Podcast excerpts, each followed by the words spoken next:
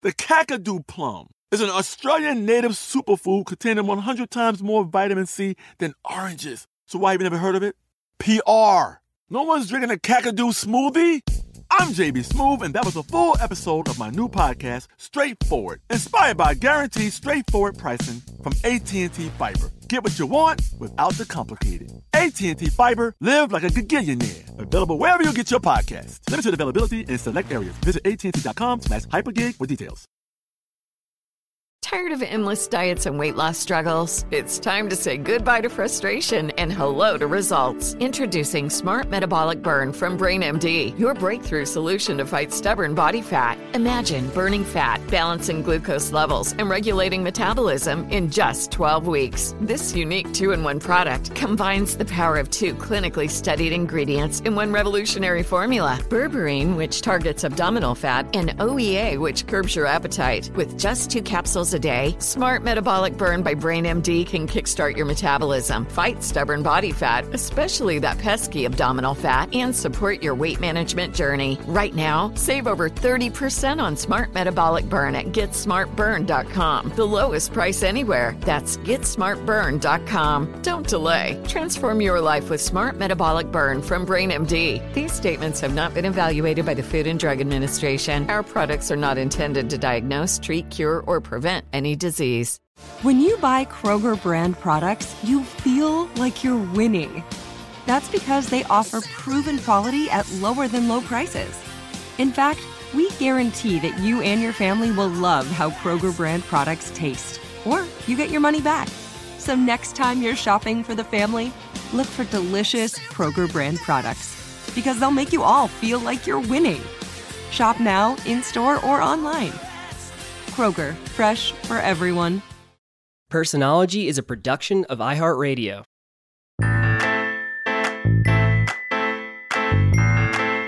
Amy Winehouse was an English singer and songwriter of soul, rhythm and blues, and jazz. She was known for her deep, emotionally expressive lyrics and vocals, and her eclectic mix of musical genres. She shot to fame, winning five Grammy Awards for her original and innovative songs that revealed her painful personal life. My guest today is Jordan Runtagh, former music editor at People magazine and VH1.com, a regular contributor at Rolling Stone and EW, and host of the iHeart Music podcast Rivals. Amy Winehouse was born in September of 1983 in a suburb of basically North London to a Jewish family. Mitchell, a cab driver, Janis, a pharmacy assistant, but it's sort of a very middle class life, financially a middle class situation. There was already a brother, her older brother Alex, in the family who was four years older than her. And really, parents who loved her, who wanted her, who wanted to have a family, who wanted to have another child, but there were already difficulties in that relationship and therefore in the family. And probably the singular event of her childhood was her parents' divorce. And her dad later on would admit to having had a lot of affairs in Amy's childhood and sort of regretted not leaving earlier in a way because it, it did make for a lot of tension between him and his wife. And it left this gaping hole in Amy, as it does for a lot of children of divorce, where she missed him and longed for him, but she also resented him. And she wrote a song on her first album, Frank, called What Is It About Men? Which is an incredible song. And it, it basically picks apart her father's failings before admitting, you know, that she's going to also succumb. She calls it her Freudian fate. Right. And, and talking about just people's sexual inhibitions in a way. This is so important because especially that she did refer to Freud, she was very aware of Oedipal issues. And those were born out of having, you know, clearly her father loved her and he wanted to be a present father. But as you point out, he started having an affair, particularly one affair, really, when she was only 18 months old, with a woman that he worked with that he clearly fell in love with. And so he appeared to be working all the time. That's what Amy remembers, that he was working all the time. And so he was absent, a very absent father. He was probably, in retrospect, with this other woman a good amount of that time, but nobody knew that at the time, and especially his wife, Janis, who feels that she was completely blindsided and had no idea. But he was very absent. And because he was absent a lot when he was present, he was very overindulgent. So he rarely set limits. And even if she was doing things, which apparently, even according to her, she often was, trying to get attention and doing so by doing bad behavior, by acting out, by being even rebellious, really at a very young age. And this was, you know, an attention getting maneuver that she continued and continued up the ante, especially as he did not tell her what, you know, she couldn't do that or really set limits. Either he wasn't around or he overindulged her. And her mother, who was more present, but still working because they needed two salaries in this family, so not omnipresent. Her mother, she described as very passive, loving, but not able to stand up to Amy essentially and really set limits. And in fact, she makes reference to that too, verbally. You know, I needed a mother to just say no. And her mother didn't. Her mother was sort of like, whatever, whatever went on because she was kind of overwhelmed. Partially, she was overwhelmed because that was her nature to not set limits and to be kind of passive, but also because it turns out that she had MS and she didn't know it for like 15 years. So she was often not feeling well and she was working. And in fact, it was her mother, who was an important person in Amy's life, Cynthia, who was often responsible for a lot of the childcare and, you know, maybe taking to school, moving kids around.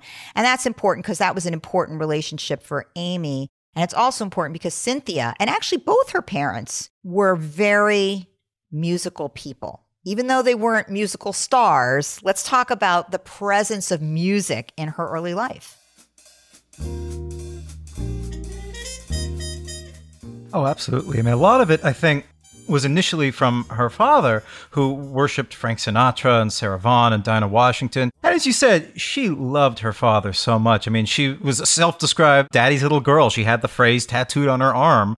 And so a lot of those musical influence from her dad, she grew up also idol worshiping from her early days. That's where a lot of her, her musical roots came from. But as you said, her grandmother Cynthia, her mother's mother, dated jazz legend in England called Ronnie Scott, and she had all these connections in the jazz community. And I think some of her uncles also were jazz musicians. So it, it was a very musical household. But as you said, uh, her grandmother, Cynthia, recognized her gifts, I think, probably before her parents, and was the one who recommended that she start attending stage school. And there's a great story that her father says. He goes to see one of her early recitals, and he assumed she was just going to be acting. He had no idea that she could sing like that. She'd sung around the house a bit, but he was just as shocked as most of the people in the crowd when he first saw her on the stage and opened her mouth. So he loved jazz music. He played, as you said, Sinatra, who became very important to Amy herself, Ella Fitzgerald, Dinah Washington. These were like the early recordings, you know, and musical influences. This maternal uncle who played the horn. Mother's sister was a jazz singer herself a sort of semi-professional, if you will, not you know not really professional, but sang in clubs and so on. And that made quite the impression on her. At the same time this is going on, she is First of all, it's important to say she is actually very intelligent. She is noted as intelligent in early school years. She reads fairly early, she writes early. Her potential, let's say, academically, seems to be there on the one hand. And then on the other hand, is this rebellious behavior. And as she sort of describes it, easily bored. Not much holds her attention. Certainly not the kinds of things that school offered academically and particularly in a rule bound sort of way. Not her, she would have described it, not her cup of tea. um, but music, music did, and singing did. And then sometimes she even describes becoming so overwrought or panicky and anxious in school that she would just burst out into a Fly Me to the Moon by Frank Sinatra as her way of just expressing her anxiety and singing at the top of her lungs, which of course did not win her any friends with her teachers. Her family is, they are Jewish and they do Jewish traditions. So Cynthia introduces sort of the idea of Shabbat dinner, having Friday night dinners, and those elements of family and the traditions of the religion seem to be important to Amy but not religion itself. She's not a religious person. but she does describe family and family identity as important. It was a great story when she was at school. She was in the school's chapel playing with tarot cards, and one of the teachers caught her and said, You can't play with tarot cards in this church. She looks up and just goes, But I'm Jewish. So her idea is like sort of like spirituality or whatever that meant to her family. Right. And that's not unusual in a Jewish family that maybe they're more secularly consistent in traditions, but not necessarily religious. And it was that kind of family for her. Also, as you bring up, she is going to school, her father's absent, and he thinks he shouldn't leave for the sake of the children. But at age nine, for Amy, they have this discussion, the mother and father, and then they come and present to the kids that he's going to leave. They're going to get divorced. Apparently, he doesn't want to leave. He loves her and he loves his lover. I just think it's important for people to understand that's the model of the man, Mitchell, that is Amy's father, that he thinks it would be reasonable to have it both ways. Janis, despite her passiveness, does say, no, that's not going to work for me, thankfully. And he says, okay, I, I'm, I'm going to leave and be with the other woman. And they explain this to Amy, and there, there does seem to be this poignant moment where they explain to both children that they're going to get this divorce. And apparently, Amy's reaction is to erupt in giggles, which makes Mitchell think she's fine with this. And he always describes it that way. She was fine with the divorce. But I think clearly what they didn't understand, and there's other evidence to suggest that neither of them are psychologically very sophisticated people who have a good read on their daughter and her emotional responses. They think that she's okay and they go on with life as usual. But in fact, Amy is far from okay. It is right after this time when she starts behaviors that range from what's called self mutilation, but basically cutting herself. And shortly thereafter, alcohol use, really by the age of 12. And then shortly following that, sexual activity, such that her mother at age 15 has already put her on birth control pills because she's come in to find her in fact, with a boy clearly in a sexual situation. And this is really important and lays a lot of groundwork, I think, for everything from her amazing creativity to the degree of pain and emotion that she is able to express in her lyrics. Because young people who cut do so usually because they're either experiencing intense depression and or anxiety. And even something that I'll later explain the beginnings of borderline personality disorder which of course we can't diagnose Amy because I haven't spent time with her but she does meet an extraordinary number of criteria for borderline personality disorder which does start usually in teens. And cutting behavior is certainly very potentially indicative, though, as I said, it could just be depression or anxiety. But she does shortly thereafter start to really describe feeling depressed and clearly her parents splitting up and the father moving somewhere else and really only being available to her on weekends is traumatic for her. I think also one of the most troubling things that both her parents miss fairly obvious signs was developing eating disorder. She would talk to her mother and say, Mom, I've, I've developed this really great new diet where I eat anything I want and then I, I bring it all up. And her mother just thought this was, you know, something that teen girls go through and it would pass and kind of ignored it. And, and her, her father sort of mentioned similar memories too. And they didn't ignore it. And this was something that's a recurring theme throughout her life and sort of the more time that elapses between her death and now, we kind of think back. And I think her brother actually went on record recently and said, you know, I think that her eating disorder was really what weakened her system so much that probably ended up killing her. It's something that shows up again and again throughout her story, and it's really under discussed. Absolutely. And it's worth noting that actually body image issues specifically are a big symptom potentially of borderline personality disorder. And so many both men and women, although women suffer more often than men who have borderline personality disorder, also have an eating disorder. And bulimia, as opposed to anorexia, seems to be the issue that Amy really struggled with. In other words, eat uh, binging on a good amount of food. So it's not that she just restricted all her food. She would eat, but then, as you point out, she would throw it up. And she did reveal this to her parents, who continued to be like, this is a phase and she'll pass out of it. So we're really not concerned, which really, I think, sounded, at least the way it's described, as more of a failure to understand anything about eating disorders. You know, that they just were perhaps not educated in any of these matters and so didn't understand how dangerous this could be. And eating disorders and the borderline personality disorder, because so many of the symptoms really just seem like it's hard to distinguish between just being a rebellious teen and getting tattoos, piercing her nose, acting out in school, which she later says was part of the reason why she ended up being expelled from some theater schools. It's hard to tell if that's an underlying psychological problem or if it's just being a teenager. So, this is the difficult thing for mental health professionals who are trying to help adolescents who are going through, as you point out, you know, what if these symptoms is adolescence and what if these symptoms might be something more? It might be helpful for people to understand that if you have borderline personality disorder, the symptoms as listed in the DSM 5 are chronic feelings of emptiness, which certainly Amy goes on to describe not only in detail, but often in her lyrics. So that's, we will talk about that, and that's worth understanding. Emotional instability.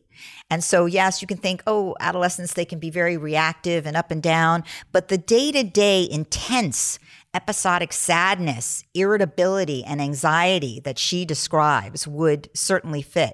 Frantic efforts to avoid real or imagined abandonment Okay, this ends up being a tremendous theme, as I'm sure you'll point out in her lyrics, we can discuss in recurrent songs.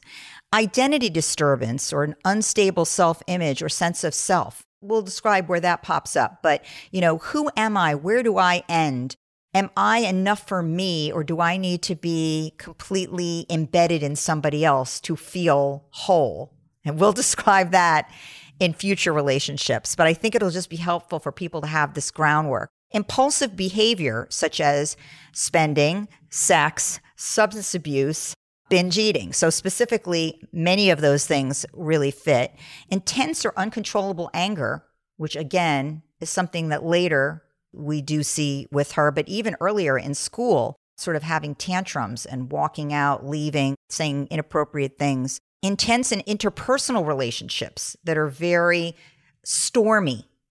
And again, you know, it's it's hard to imagine how she doesn't fit all this self-harming behavior and lastly, for some people, paranoid thoughts or dissociative symptoms.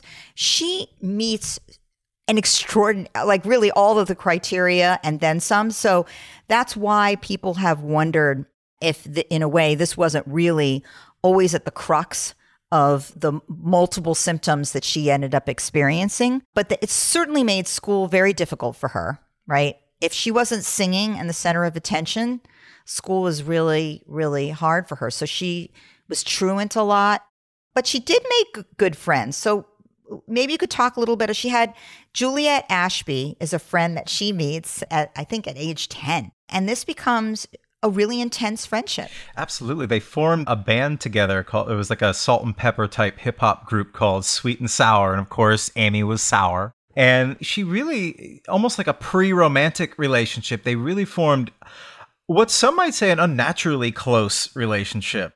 Very tempestuous and I seem to remember when, when Juliette like started dating, she like Amy started getting really, really sort of angry with her because she felt again rejected. It's the recurring theme of somebody leaving her for somebody else, her father and now her best friend. Exactly. And you know, that again, if we think about Yes, teenagers and girlfriends often do have very intense relationships with spats and loving feelings but the the level of intensity here does make you wonder if this is sort of the beginning of these turbulent and difficult relationships that she suffered. She also developed a first boyfriend who becomes important in terms of the first, you know, musical history. Right, exactly. Exactly. Like who does she write about? And it also brings up well, let's talk a little bit about him. I mean, I think almost all you need to know about him is in the song Stronger Than Me. Uh, you're supposed to be stronger than me. You're here seven years longer than me. You're supposed to be the man. Real character assassination, just list categorically listing this guy's failings as being somebody who's not strong enough for her. Who she really is always constantly looking for an older man, you know, a father figure in a way, to be there for her and to kind of put her in her place in a way. And I think she she acts out looking for someone you know, attention seeking behavior. Right. Someone to finally look and say, no, stop. We care about you. Stop doing that. So, Chris Taylor, who was older than her and seemed like a reasonably steady guy, actually, which she interpreted as passive and not exciting. Right. he was, you know, I mean, seems like her, her first, you know, identifiable serious boyfriend. And she did want him to be a father figure. And she does describe that in her music. And she also displays what is, again, typical of people with borderline personality disorder in relationships to either over idealize or then quickly devalue. It's a phenomenon called splitting. Like, I either see you on a complete pedestal or you are the worst in every way. And so initially, right, she's madly in love with him and they can't have enough of each other. And then at the end, she writes this song you're like a lady man. You are so, you know, feminized to me, not a PC song, but exactly that, right? A total devaluation of him. A total emasculation, too. Of, of, a total emasculation with, with the intent to be hurtful. No, extremely malicious. It's malicious and to see him in this very devalued light. And so that is lays the groundwork as i said for future relationships that that is what she does and also that she therapeutically, according to her, pours her feeling states into her lyrics, which she finds to be one of the ways that she can express herself and actually make herself feel better. That's the beginning of that. For me, one of the most interesting songs from she releases an album called Frank, which is nowhere near as famous as Back to Black, but it has some amazing songs on it. It's more of a sort of a jazz influenced album. There's a song called I Heard Love is Blind. And so much of what we know about Amy is this really just fiercely devout, loyal, uh, devoted wife and girlfriend to whoever she's with. I mean, her, her most famous partner is her, her, her husband, her one time husband, Blake. But she also has a lot of affairs and she's which doesn't seem to jibe with the idea of this extremely devoted wife or girlfriend and it's a song i heard love is blind where she sort of talks about justifying why she had this affair. She was just is telling her boyfriend that she she slept with this guy because it looked like him. He wasn't there. Her boyfriend wasn't there, so this guy looked like him. He he's not as tall, but it was dark and I was lying down. I couldn't tell. Uh, what did you expect? You left me here alone. She says in the song. And you were in my mind. So as right, long you as, were in my as mind. long as it was you in my mind, it's not really. It's cheating, not cheating. You've been on my right? mind. Yeah. Let's take a quick break here. We'll be back in a moment. Tired of endless diets and weight loss struggles? It's time to say goodbye to frustration and hello to results. Introducing Smart Metabolic Burn from Brain MD, your breakthrough solution to fight stubborn body fat. Imagine burning fat, balancing glucose levels, and regulating metabolism in just 12 weeks. This unique two in one product combines the power of two clinically studied ingredients in one revolutionary formula berberine, which targets abdominal fat, and OEA, which curbs your appetite. With just two capsules a day, Smart Metabolic Burn by Brain MD can kickstart your metabolism, fight stubborn body fat, especially that pesky abdominal fat, and support your weight management journey. And right now, save over 30% on Smart Metabolic Burn at GetSmartBurn.com. The lowest price anywhere. That's GetSmartBurn.com. Don't delay. Transform your life with Smart Metabolic Burn from Brain MD. These statements have not been evaluated by the Food and Drug Administration. Our products are not intended to diagnose, treat, cure, or prevent any disease. Snagajob is where America goes to hire, with the deepest talent pool in hourly hiring. With access to over 6 million active hourly workers, Snagajob is the all in one solution for hiring high quality employees who can cover all your needs. On demand, temp to hire, part time or full time. You name the position warehouse worker, retail associate, grocery store clerk, fitness trainer, baker, stylist, bellhop, podcast producer? Yeah, Snagajob's got a worker for that. With our easy to use platform, you're able to seamlessly post and fill available positions quickly with a dedicated customer support team to provide all the help you need along the way. Kinda nice knowing you have a talent pool like that in your own backyard, right? Snagajob is the partner you need to keep your business running smoothly. So visit snagajob.com or text snag to 242424 to talk to an expert. Snagajob.com, where America goes to hire.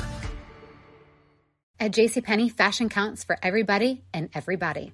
It's spring, and with the weather changing and so many great things coming up, like Mother's Day and the Wind Down Tour, I definitely need a fresh spring wardrobe for every occasion. This spring, I'm looking for that perfect flowy spring dress for Mother's Day, as well as replacing my everyday basics. That's what I love about JCPenney. They have so many stylish and comfortable options that I always find just what I'm looking for there. Spring is a feel good season and comes in all shapes, sizes, and colors. The fashion at JCPenney is the same way. Refresh your wardrobe this spring with styles that gets you, something to wear that fits your favorite moments of the season at prices that feel just as good.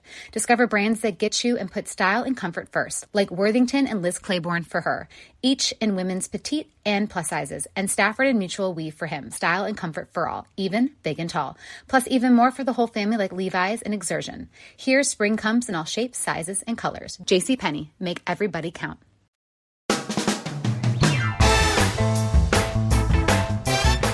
Amy is already achieving success at this point, right? Yeah, she's sort of a, a buzzed about artist in the UK. I think her, her Frank did number mm-hmm. I think got to 13 in the charts. It wasn't released in the states or anything, but locally she was she was generating a lot of buzz and and people had a lot of high hopes for her because nobody sounded like that, looked like that. This was in the she was signed to a guy named Simon Fuller, who was the guy who started Pop Idol, which kind of became American Idol over here. And it was all about pop stars being this really perfectly produced. He also founded the Spice Girls too.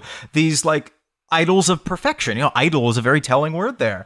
And here comes Amy, who just sings about all of her flaws and, you know, just extra relationship affairs and just all these things that are really, you know, a lot of people would view as very shameful. She sort of wears them on her sleeve and makes this beautiful music, which she sings like nobody else. I mean, I, I don't think we've talked enough about her incredible instrument that she was blessed with. So um, she really stuck out. Even though she hadn't had a hit at that point, in this is about 2004, 2005, people knew the name and had expected great things from her. So she releases her first album, Frank. The promotion's done.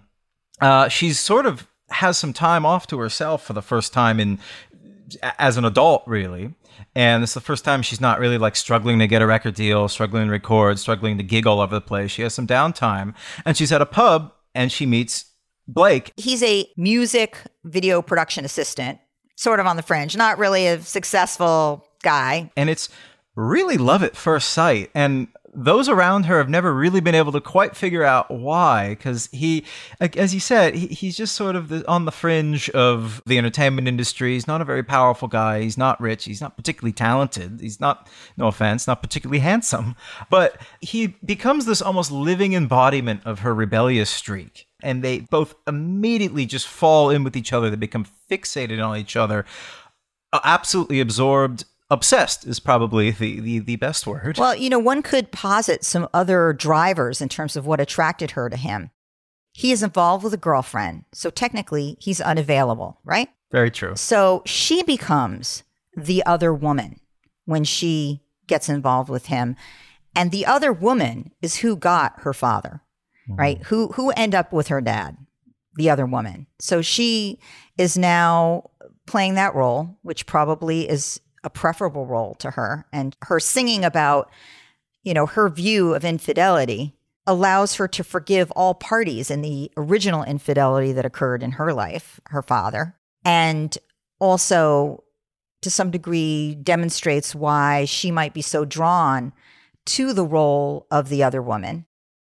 But I would suggest that that is part of the mix. And it is also interesting that the people that she is drawn to are more like the people in her family, more like her father. Her father was a cab driver. And in fact, he was a cab driver who was out of work. He really, for many years of her childhood, wasn't working. That was okay with him. He wasn't a highly ambitious guy and he wasn't a successful guy. And, you know, here's, as you said, uh, Frank might not have catapulted her to the top of the charts, but she had already won Best Female Solo Artist in Britain and when she met Blake. But also important, as I had said earlier, she started drinking alcohol by the age of 12.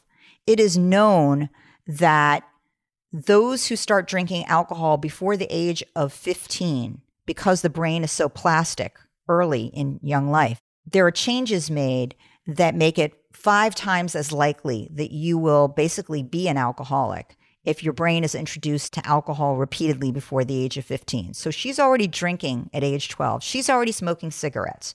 She's already piercing herself, getting tattoos. you know, she she is is demonstrating her direction. And it's true that a lot of it is appealing to creative people who are, you know, in the singing world in the in the creative world, but she's already pretty far out there at a very young age. And he embodies a lot of that. So while he might not be very successful or, as you point out, particularly attractive, he's very involved with drugs, more so than she at that point. And that seems to be the nature, sadly, of a lot of their connection drug use. She later said uh, in a few interviews that she first started experimenting with heroin and, and crack cocaine because she wanted to feel what he was feeling and and this is something she's demonstrated a number of times. One time during an argument, Blake cut himself with a with a bottle or glass or something, and she reached over and took the glass and cut herself, gave herself a corresponding wound to feel that as well. So a lot of his flaws she adopted, his vices rather, she adopted just to sort of be there with him. They had this sort of Bonnie and Clyde, us against the world mentality. I would argue even that her description of, I need to be in your skin and feel what you feel, that need to merge had to do with her struggle with a lack of sense of self, her feeling of emptiness and confusion about who am I? Again, a predominant symptom often in borderline personality disorder, but she described this feeling of needing to feel what somebody else felt for herself, you know, to, to feel in order to feel. And sadly, as you point out, you know, she was by then, she smoked pot and cigarettes and drank, but she wasn't doing cocaine and she wasn't doing heroin until she met Blake. And he was, and he introduced her to that. And she became, you know, involved with and addicted to harder drugs, sadly. And that became a big part of her continued journey, really until the end, I would say, sadly. And that combination with bulimia and the eating disorder was particularly damaging to her body. And so she, you know, in terms of being vital and strong and being able to do the kinds of things that she'd been doing, because she was someone who would so immerse herself in her work, right? She would work for hours and hours and hours. Oh, absolutely. In concerts and, really needing to be physically strong. As you said, I mean, the drinking around the stage was also extremely excessive. She would go to the pub and everybody would have their pint glasses of beer. She would have a pint glass filled with whiskey or some kind of spirits and then down it like other people would a beer. I mean, which is, you know, and so this is around the era late 2005 when her management tried to get her to go to rehab, as she famously sang about. And the song pretty much tells the story. She said, You know, I'll go with my father, her hero, the, the, the man that always, the only person really who could tell her what to do and put her in her place. And he said, Nah, you're fine. Right. I ain't got the time. And if my daddy thinks I'm fine, and sadly he said, You're fine. So she she often didn't feel this. Even when she went was for very short periods of time where it's impossible. I mean, you, you could barely be detoxed and often weren't even officially detoxed in the amount of time, you know, hours to days is not going to rehab. And she would often insist in going with Blake and treating a codependent, you know, drug addicted couple. You, you can't treat them together. And so she would just leave. Exactly. Amazing that actually during this time she could continue to create, write lyrics, basically poetry in a way, or journaling her feeling states and then composing music. So, talk to us a little bit about her musical work, how she put this together. How would she write and then compose and create? I mean, a Grammy award-winning album during this time of, you know, drug use and turbulence in this relationship. It's funny, she didn't actually write a lot when she was with Blake, but then he went back to his his ex girlfriend. And the heartbreak, the only thing that she could do with those feelings was to put it into music. I mean, and act out and, and try to drown it with, with drugs and alcohol. But uh, all the songs on Back to Black almost across the board are about Blake and about, you know, you go back to her and I go back to Black. You know, you go back to your ex girlfriend and I'm just going to be here with the bottle. And uh, rehab, you know, I never want to drink again. I just need a friend. And it's just, it, they're all cries for help. Just this incredibly lonely, sad person. Tears dry on their own. I'll, I'll, be some next man's other woman soon. She wears the other woman tag, as you mentioned, with, with pride there. Uh, Love is a losing game. Just the thing about that album, I think, is just so amazing is that it appeals to the voyeur almost in all of us. It, it is so real and it is so raw and it is so painful and it's executed with such precision. I mean, Mark Ronson's production is, is amazing and, and the backing musician, the Dap Kings, are incredible, but just uh, you can't fake that. You have to live through all the pain and heartbreak that she obviously lived through in order to write songs like that and perform them. I mean, "Love is a Losing Game" is like something Sinatra would have sang. That's a that's a modern standard. It's an incredible song. Her capacity to tap into her inner feeling states and not have to compartmentalize them so much, which many, I mean, most people who are suffering at that level often do. So she did have an unusual capacity for self reflection and then a creative capacity to I mean, it's not unusual for people who are suffering and can tap into it to journal or to write or to talk to their therapist about their feelings. But then to have the creative capacity to put it to music that resonated with people and in such an original way was really well, it was unique. It was kind of one of a kind, but other people connected to it or it wouldn't have been so popular. Uh, there's something funny about torch singers, where you know singers that are singing these very overwrought songs about about heartbreak. We want to believe that it's their story, from Billie Holiday to Janis Joplin to Edith Piaf, all of whom I believe you know died early of you know of one form or another, broken heart. You know, yeah. and it's just I think after her death, Lady Gaga wrote this really beautiful remembrance of Amy on Twitter that said, She lived jazz, she lived the blues. And I think you could say that about all those other names I just mentioned too. She was just so small and so fragile, but she had that power. And you know, I mean, listening to some of her music, I mean, it makes you really believe in souls. Like you don't know where that that voice came from. There's the, she was very petite. She was you know five feet tall or something, but that huge voice. There's no no other way to explain how that came out of that body. I think there was a, a beautiful description of her voice as uh, sounding like a broken heart marinating in whiskey and cigarette smoke. Wow. It's just very evocative. Yeah, very evocative. It also was, I mean, for better and for worse, it was part of her self destruction, right? She was trying all the while that she's projecting this booming voice, physically, she's disappearing, right? She's immersed in this eating disorder. She's getting smaller and smaller, literally, as if trying to disappear. She's doing things that actually were in some ways really hurting her voice, right? The, all the smoking and the drinking and the drug use and making it difficult for her to show up on time for things or participate in concerts that, you know, she needed to and probably would have wanted to. So there was this yin and yang of, you know, uh, putting herself well out there in the world and at the same time shrinking. Interesting that her first song that most people knew, including myself, was Rehab because it almost – you know, it's like making a joke about something that you're ashamed of yourself. Everybody, everyone's like, oh, she knows. She knows she has a problem. It's fine. We can ignore it. It became such a part of her image that we didn't see it anymore. Like it just became like, oh, that's who she is. They're all, this is after Back to Black. Health wise, she really started to deteriorate. She also go back with Blake. Blake re entered the picture as soon as she had a hit album, which I always found very telling. I think he sold his story to one of the British tabloids saying that this huge, you know, multi platinum album was written about me and then sort of I hesitate to say weaseled his way back into her life, but that's what I'll say. But she was still pining for him. Oh, yeah. I mean, she wanted him back, no question about it. He sort of made pretense of, well, he didn't really marry her for the money. In the divorce settlement, they he didn't get any money, which is I, I thought yes. interesting. That's interesting. I mean, he said, I wanted to show everybody that I didn't marry her for the money. So it's it's entirely possible that it didn't have to do with money, but certainly her fame and her appeal, he was it didn't hurt. He was certainly happy to be involved and use the money to buy drugs and to, you know, and to stay involved in the fame that was occurring. But she was really emotionally dependent on being with him. You know, that kept her also very involved in the drugs. And I think it's interesting, you know, so many of the men in her life commented, why Do you need to have sex like a man? Whatever that meant. Um, I mean, it seemed to me, why do you have a voracious sexual appetite?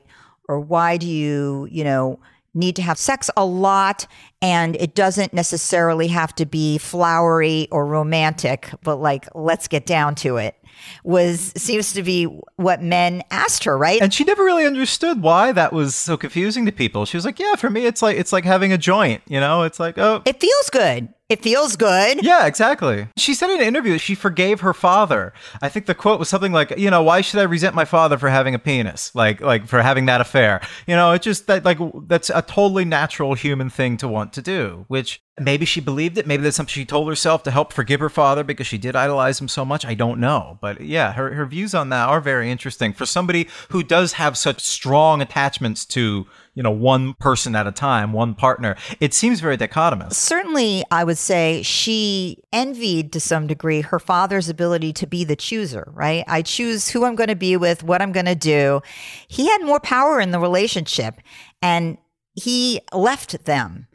They were the left ones. Right. So clearly this was a conflict for her ongoing. You know, she wanted to be with Blake, but she didn't want to be the left one. And she didn't want to be the one hurting and the one who felt bereft and needy. You know, she preferred, obviously and understandably, to be the more powerful one.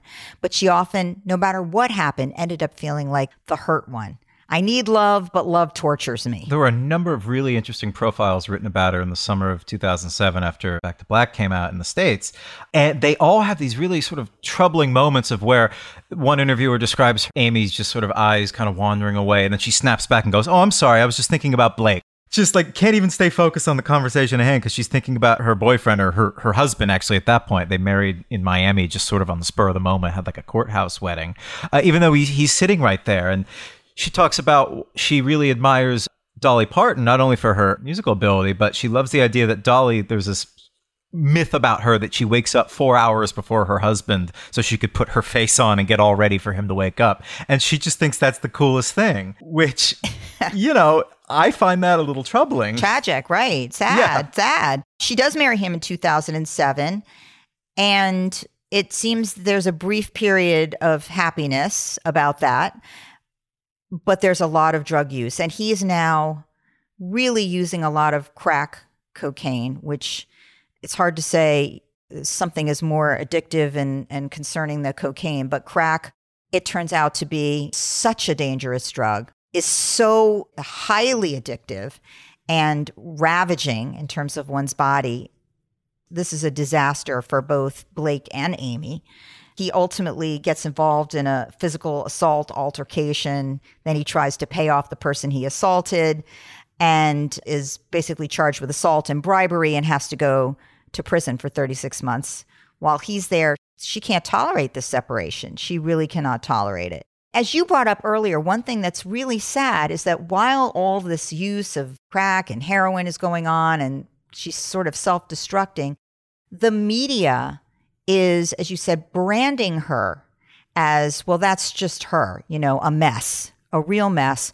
And they're elevating that and brand, mocking her. mocking her, but also making it almost hard for her to deviate from that brand. Right. Like that's who she is as an artist and it making it hard for her to go to rehab or get herself straightened out because it's almost like this is part of her selling point. And if you if you already have an unstable sense of self as you mentioned, if you have every paper in the country in the world telling you this is who you are, you know, who are you to say otherwise in a way if you were her? So her father is saying no, she's okay. Uh, he seems sadly overly invested in her just continuing to do whatever it is that's making money.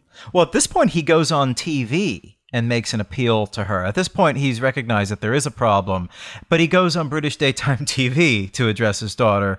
And he claimed it was because that was the only way that she would pay attention to him was to do it in this big public way.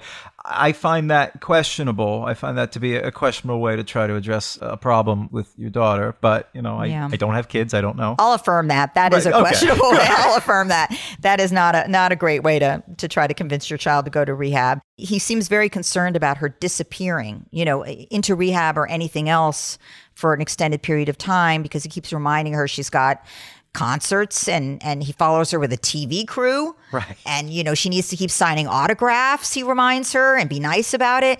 and he he just doesn't seem to understand that this has become a life or death situation. Right. I mean, the St. Lucia period is really interesting. This is in early 2009, and she apparently had kicked hard drugs in the fall of 2008, and she really at this period alcohol was was the big problem in her eating disorder. She had friends in St. Lucia. She she started dating an actor down there who recalled that she would basically live on like candy bars and soda and McDonald's and binge and then and then purge. And, and you can see in photos she's she's looking a little healthier but still she seems very fragile. But she does a lot of the, the serious like the skin lesions that like people who are addicted to heroin tend to have those have, cleared up and she, she seems a little better. There's pictures of her horseback riding on the beach and and looking slightly stronger. Really at this point it was the booze. There was stories of her being rude to to wait staff down there and and everybody at this resort dreaded her coming. Yeah. Getting into physical altercations. Of course, this person that she took up with in St. Lucia's was technically cheating on Blake, who's now in prison, and sees a photograph of that and says, uh, that, That's it, I'm going to divorce you. And she's like, What's the big deal? You know, hard for her to understand why that would matter, but fine, then fine. If you want to divorce, we'll have a divorce you won't get any money, which she didn't. He, which he didn't, um, which is actually kind of amazing. I don't think she ever fully let him go, though. She moved back and she bought a, a new house because she'd been in this one house that she'd had since I think she she signed her first record deal, you know, in 2003. So she bought this new house as a way to kind of start over. But she told the press, "Oh yeah, he, he's going to come back and live with me. Like it's it's going to be great." So there's, I, I don't think she ever really fully let him go. I think she thought that they were like these sort of star-crossed lovers who would find their way back to each other. Let's take a quick break here. We'll be back in a moment.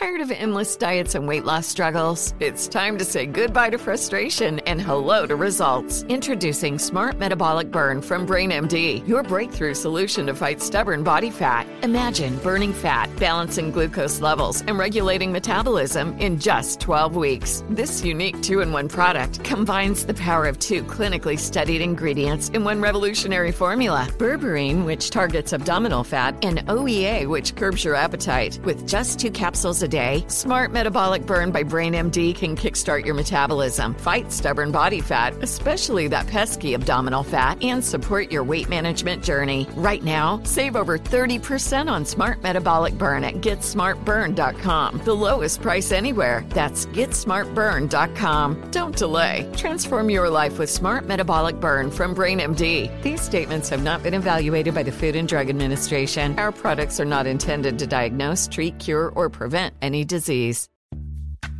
Snagajob is where America goes to hire, with the deepest talent pool in hourly hiring. With access to over 6 million active hourly workers, Snagajob is the all in one solution for hiring high quality employees who can cover all your needs.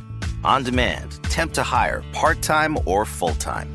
You name the position warehouse worker, retail associate, grocery store clerk, fitness trainer, baker, stylist, bellhop, podcast producer.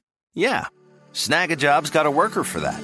With our easy to use platform, you're able to seamlessly post and fill available positions quickly with a dedicated customer support team to provide all the help you need along the way. Kind of nice knowing you have a talent pool like that in your own backyard, right? Snagajob is the partner you need to keep your business running smoothly. So visit snagajob.com or text snag to 242424 to talk to an expert. Snagajob.com, where America goes to hire. At JCPenney, fashion counts for everybody and everybody. It's spring, and with the weather changing and so many great things coming up, like Mother's Day and the Wind Down Tour, I definitely need a fresh spring wardrobe for every occasion. This spring, I'm looking for that perfect flowy spring dress for Mother's Day, as well as replacing my everyday basics. That's what I love about JCPenney. They have so many stylish and comfortable options that I always find just what I'm looking for there. Spring is a feel good season and comes in all shapes, sizes, and colors. The fashion at JCPenney is the same way. Refresh your wardrobe this spring with styles that gets you, something to wear that fits your favorite moments of the season at prices that feel just as good. Discover brands that get you and put style and comfort first, like Worthington and Liz Claiborne for her, each in women's petite and plus sizes, and Stafford and Mutual weave for him, style and comfort for all, even big and tall. Plus, even more for the whole family like Levi's and Xersion. Here, spring comes in all shapes, sizes, and colors. JCPenney, make everybody count. Back to Black wins actually three Grammys Record and Song of the Year, Best Female Pop Vocalist. I mean, really a smash album, like an incredible album. Did she leave you with the impression that she was shocked by her success in that way? Oh, yes. I mean, the, the, Grammys performance, I think, is one of maybe her last highlights because she's she's not allowed in, in the United States. She's officially an undesirable alien because of all of her, her drug problems. So she's performing on telecast from England and Tony Bennett. Talk about rejection. Talk about your right, right? struggle with rejection. But yes, Oh, it's awful. So Tony Bennett reads the winner for I think it was album of the year and reads her name. And the look on her face, I, I encourage everyone to, to go to YouTube and look it up. It is genuine shock. You know, you see all these celebrities at these award shows make the shocked face when they win, and it's sort of like she her parents are right there, they hug her. I mean, Tony Bennett is one of her dad's big heroes. This is peak moment for her. It is one of the most pure celebrity moments I've ever seen. She has done a really incredible performance earlier that night. She's back. Her voice is in strong form, which at that period in early 2008, which was kind of her low point, that was a rare occasion to get a, a good set out of her. Uh, a really beautiful moment, and I would say maybe her last high point. I mean, clearly her voice is unique, as you pointed out. Just her instrument itself is is truly unique. But the way she uses her instrument in this jazzy but modern style that no one is sort of listening to in pop at the moment is also incredibly innovative. Oh, it, it's funny. She just merged. all- She hit every genre. I mean, she had the rock and roll punk attitude. She has the had the jazz stylings. She had the kind of Motown Ronette '60s thing that would appeal to to you know people of a certain age group. It really covered all the bases. I mean, her her fan base was so wide for that reason. I mean, it really hip hop artists loved her. I think Ghostface Killah did a, a verse on one of her songs. Jay Z did a remix, I think, of one of her songs. A huge number of fans. Yeah, she did go on medication for depression when she was about 15. So she was not a stranger to nor uncomfortable in a stigma sort of way with receiving treatment. It's just that sadly, I think once the drugs really took hold, it wasn't something that she was willing to sort of stay in one place to do. She definitely reported that writing lyrics was therapeutic, as I said earlier, was therapeutic for her, and she continued to do that. But it, I think it's important for people to understand that whether it's self analysis or with a professional, substance use and abuse make it almost impossible to learn new material and to understand old material in such a way that therapy can really be useful or self-analysis can even really be useful. So for example, when someone comes in with a what we call a dual diagnosis, they've got say substance abuse and perhaps in her case maybe depression or anxiety or borderline personality disorder. The first thing that we we say we have to do is treat the substance abuse in order to then do the therapy on the other diagnosis and have it be meaningful or have it actually do something. So sadly, once she was so immersed in substance abuse and that wasn't being treated, that was difficult. And then also, as you pointed out, the bulimia was physically weakening her condition. We know that long term bulimia weakens the cardiovascular system, causes things like cardiomyopathy. So, in addition to what substance abuse would be doing, so her ability to tolerate the kinds of substance abuse that she was doing would be diminished. But I think what's amazing when you listen to her lyrics and the trajectory. So now she's done Frank, she's done Back to Black. She's actually in the process of recording yet another album, which is not released until after her death. But what's amazing actually in telling her story is that really, for example, you brought up What is it about men on Frank. Those lyrics can't help but demonstrate my Freudian fate. My destructive side has grown a mile wide. I'll take the wrong man as naturally as I sing. I'll save my tears for uncovering my fears, for behavioral patterns that stick over years. Like that is a summary of psychoanalytic proportion that one could only hope to come to. Maybe after years of therapy, you know, that she could so succinctly put that in a paragraph of a song is amazing. And yet she was always really resistant to, to seeking professional psychological treatment. I always thought that was such a, a funny dichotomy as well, that she had that level of self awareness, but didn't want anyone else to analyze her. I guess maybe that's not that surprising now that I say that. It's not. And actually, in addition, unfortunately, so the last line there history repeats itself, it fails to die. She had a fatalism about her that she may not have believed that even that knowledge being power, which I, I'm saying to people, hey, do therapy because if you know about yourself, you don't have to keep repeating the same behavioral patterns. She seemed to believe she was fated to repeat her history. And that makes it hard to break out or believe that mm-hmm. therapy can really be helpful to you. You also have to stay in one place for long enough and be willing to invest in the work. But again, her lyrics are so amazing in terms of having some personal insight. Where do we attribute her ability to compose in the way that she did? She was always very vague about that. I think that it was really through being a jazz fan and the way that you could kind of extemporaneously solo, I think she would start with her lyrics and just sort of scat sing. A lot of her early, early, early recordings when she was in, I think, the National uh, Youth Jazz Orchestra were sort of bebop influenced scat songs. So I, my guess is that it was sort of born out of that. As you said, she got her own place. She still thought Blake would come back, but that's not really what happened. She ends up dating and actually getting engaged to Reg Traviss, who seems like a pretty good guy. He's a filmmaker. He does well. He's not involved with drugs. And she's doing fewer drugs at that point. Yeah, the last year of her life seemed to be a major improvement. She looked great. She seemed strong. She was uh, the head of Universal said that she was recording again, and the demos he heard sounded great. She recorded a cover of uh, Lesley Gore's "It's My Party" for a Quincy Jones tribute album, which was you know one of the first things she'd released in 18 months, two years, something like that. And the high point of the period for her was in uh, March 2011. She did a song with her father's hero Tony Bennett, and I did uh, cover Body and Soul for his, his Duets 2 album. And the footage from that recording session is sweet because she turns into this almost little girl. She's so just in awe of, of Tony Bennett. But it's also tough to watch because she is so hard on herself. And she and you see, even though she is Amy Winehouse, multi Grammy winning, back to black, world conquering, she, she she'll flub lines or not be happy with some of her her vocal stylings and halt the take and she'll just have her head in her hands and just say to Tony over and over again, "I don't want to waste your time. I don't want to waste your time. That was terrible. I was rubbish. I, I, I, I'm gonna get one better. Don't worry. I'm sorry. I was terrible, but next time I got it." And he, it, it, it's it's very sweet, but it's also very sad to see how truly insecure she she still is, even after all she's accomplished. Yes, it's insecure and self defeating, right? She's sort of beating herself up. You watch her emotionally, you know, kind of punching herself uh, over being not good enough.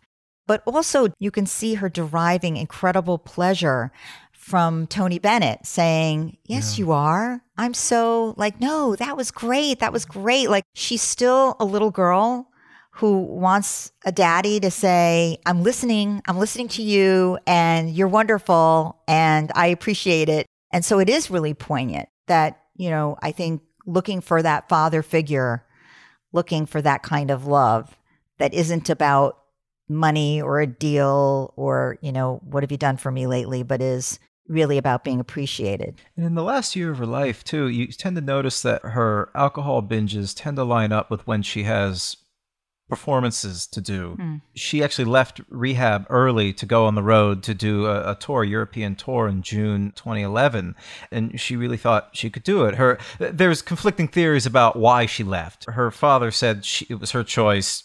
Other people say that she was persuaded to go because there was all this money on the line. I won't speculate.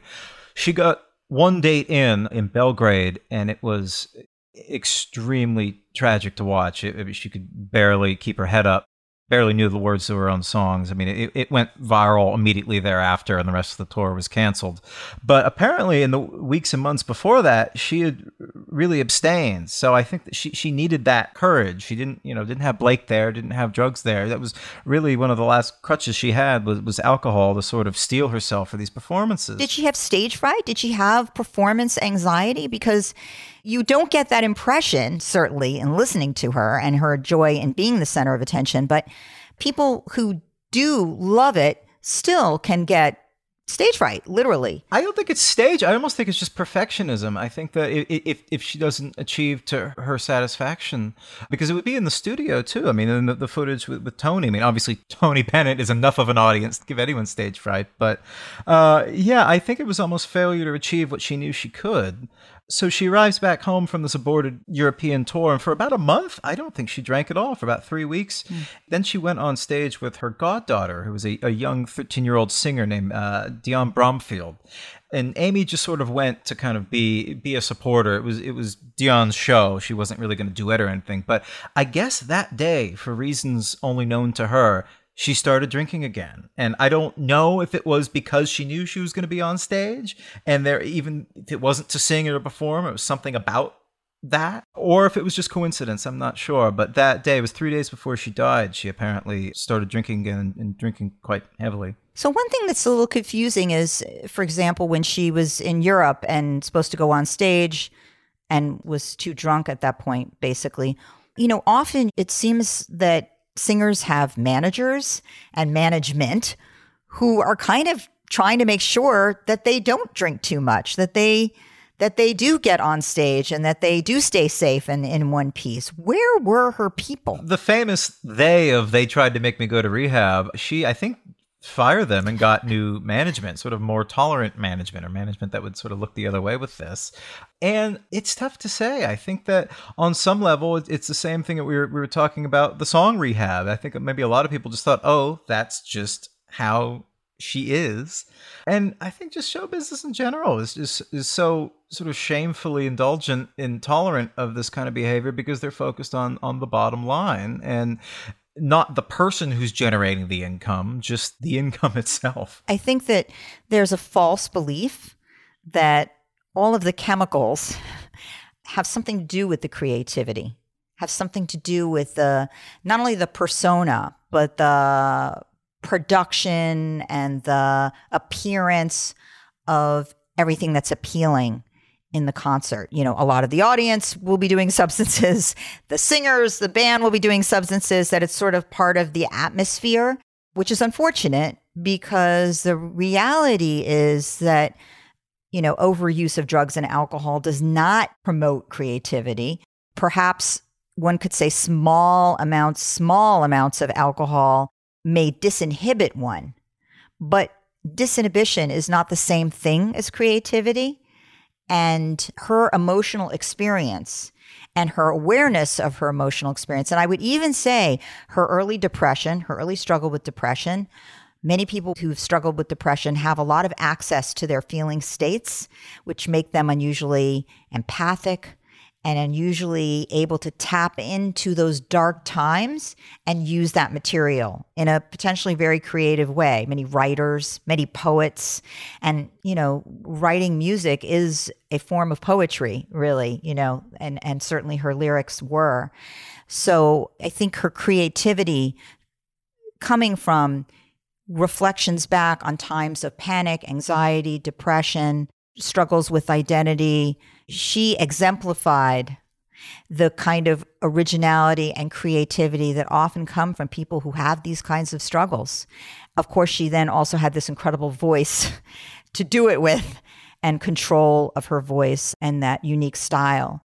But I would really argue that it's unlikely that the substances in any way contributed to making that better. And, you know, sadly, in some ways, really derailed her from that creative ability. And you find that people tend not to want to look into their their underlying psychological motivation because they're afraid that it's going to make the gift go away. You know what I mean? You, you hear that again and again with a lot of people who write is that they don't almost don't want to know where it comes from because they're afraid if they figure out how they do it, it'll leave them. It'll interfere with the process, which maybe explains in some level why she was so hesitant to receive any kind of counseling. It may sadly explain her hesitancy, but last season we talked about John Lennon. And in fact, he went into this period of therapy to understand his struggles and his feeling states. And what did he do? He produced more great music that had to do with those feeling states. Yeah. So, really, the ability to self reflect and understand and use that material is often actually a source of great creativity. And I think that's a sad myth that does sometimes keep people, particularly artists of various sorts, from self exploration. And of course, tragically for her, you know, she basically died and was discovered dead in July, having clearly gone out for a night of tremendous drinking. She, I think her blood alcohol level was like five times the driving limit. So clearly, she could have died from pure alcohol toxicity alone, which would stop your breathing, but exacerbated by the fact that, as you brought up earlier, this eating disorder had really weakened. And she had been told in the months leading up to this time by a physician, you're going to die. Your bulimia is severe and it has weakened your cardiovascular system. It is, you know, they were doing blood tests to try to look at where things were, look at her liver, which probably wasn't in good shape with all the alcohol use. Uh, look at her cardiovascular system, look at her kidneys, and clearly, you know, we don't know. I don't think that information has ever been released appropriately so. Uh, since she was the patient, but there was certainly insinuations from released conversations from the doctor that there were blood tests indicative that there were some medical problems as a result of bulimia and ongoing drug use and, and probably malnutrition in that sense. So uh, the combination certainly was probably also instrumental in her death. It's surprising in a way that she was discovered and that there was no one with her, you know, during that day since people were so often around. Yeah, the, the last person who saw her alive was her, her bodyguard, and she was watching YouTube clips of herself on stage. And I guess she, she said to him, you know, boy, I can sing.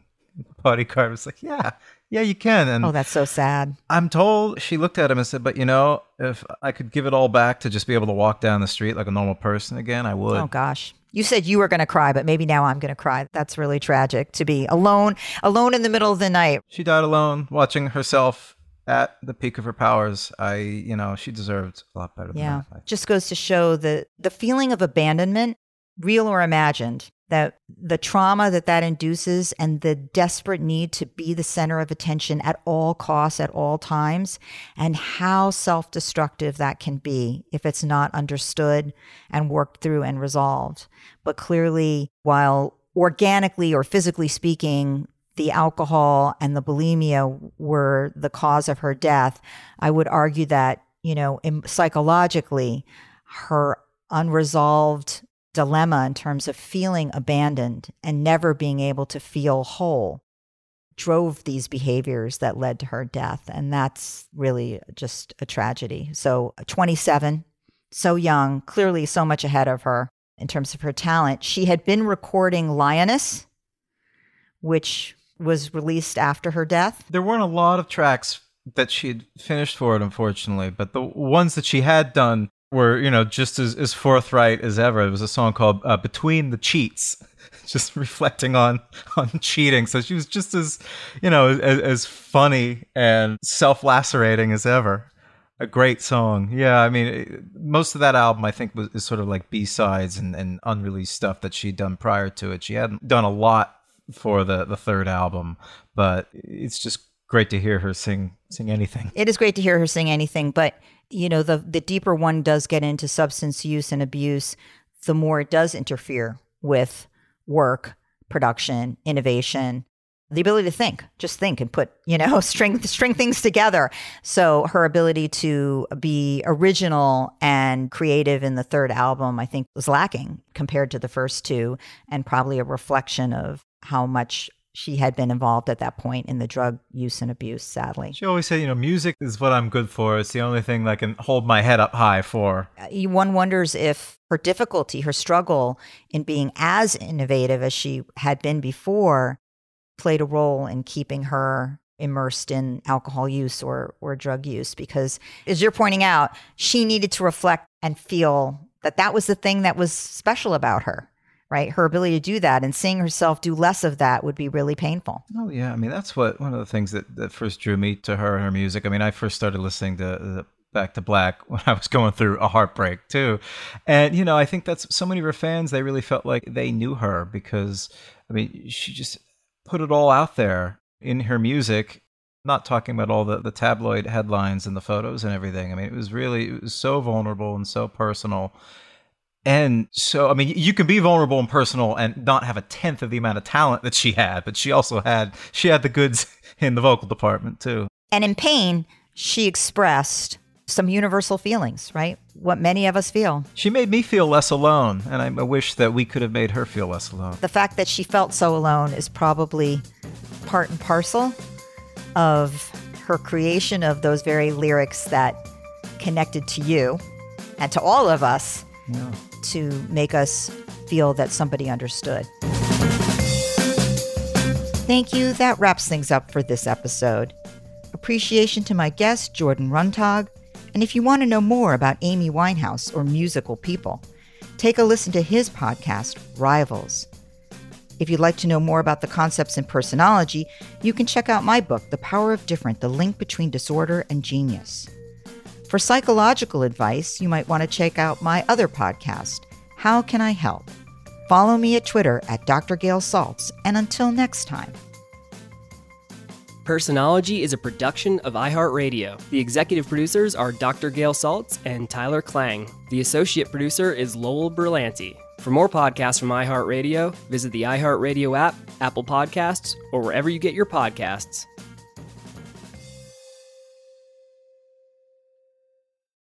Tired of endless diets and weight loss struggles? It's time to say goodbye to frustration and hello to results. Introducing Smart Metabolic Burn from Brain MD, your breakthrough solution to fight stubborn body fat. Imagine burning fat, balancing glucose levels, and regulating metabolism in just 12 weeks. This unique two in one product combines the power of two clinically studied ingredients in one revolutionary formula berberine, which targets abdominal fat, and OEA, which curbs your appetite. With just two capsules a day, Smart Metabolic Burn by Brain MD can kickstart your metabolism, fight stubborn body fat, especially that pesky abdominal fat, and support your weight management journey. And right now, save over 30% on Smart Metabolic Burn at GetSmartBurn.com. The lowest price anywhere. That's GetSmartBurn.com. Don't delay. Transform your life with Smart Metabolic Burn from Brain MD. These statements have not been evaluated by the Food and Drug Administration. Our products are not intended to diagnose, treat, cure, or prevent any disease.